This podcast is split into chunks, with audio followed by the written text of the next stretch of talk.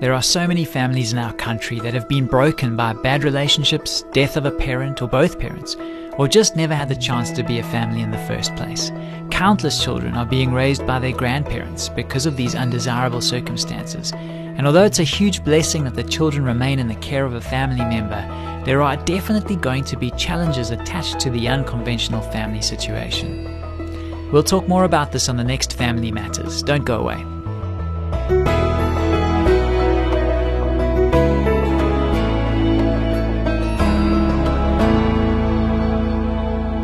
I'm Graham Schnell for Family Matters, where we offer practical advice from Focus on the Family. We received a heartfelt question from one of our listeners who asked Do you have any advice for an older couple who have long term custody of their grandchildren?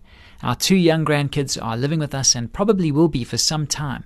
How do we provide them with a loving home without losing our sanity? Before getting to that last point, the preservation of your sanity, we want to commend you and thank you for having the courage to assume this formidable responsibility.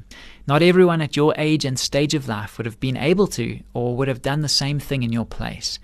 It's our firm conviction that the kids will one day rise up and call you blessed for the sacrifice you're making on their behalf. But to come to the business at hand, you're wise to consider steps that will help safeguard your health, serenity, and mental stability in the midst of the challenges you've taken on. You've been this route before, of course, but raising kids can be a very different proposition when it's tackled for the second time in midlife.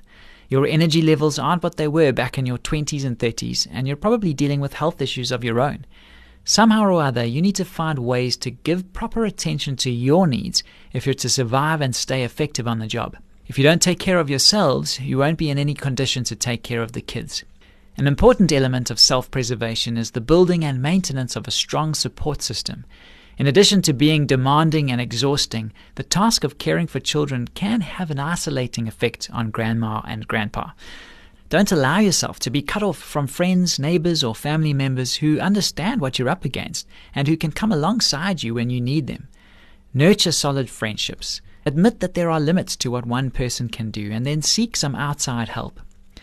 You should also make an intentional effort to get the regular relief you need in order to renew your energies. Refresh yourself with hobbies, outings, and activities that you enjoy. Taking some time off for yourself is not a sign of weakness, and it will help you more than you may realize. To do this, you may need to hire a babysitter or ask a relative to help out while you're gone. Another possibility is to let the kids spend the day with another family that has children of its own.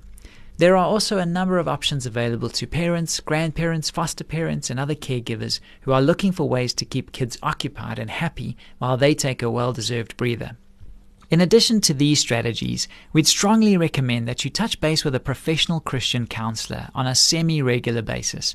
Ideally, this should be an individual who understands attachment issues you didn't tell us exactly how you ended up getting custody of your grandkids, but we're assuming that it has something to do with events of a relatively tragic or traumatic nature, such as death, divorce, neglect, or some type of abuse.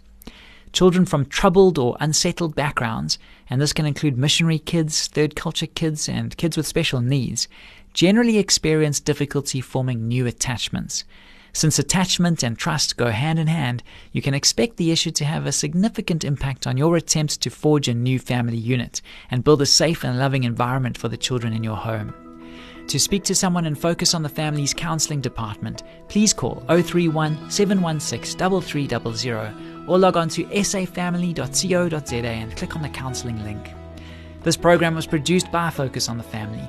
I'm Graham Schnell, inviting you to join us again for the next edition of Family Matters.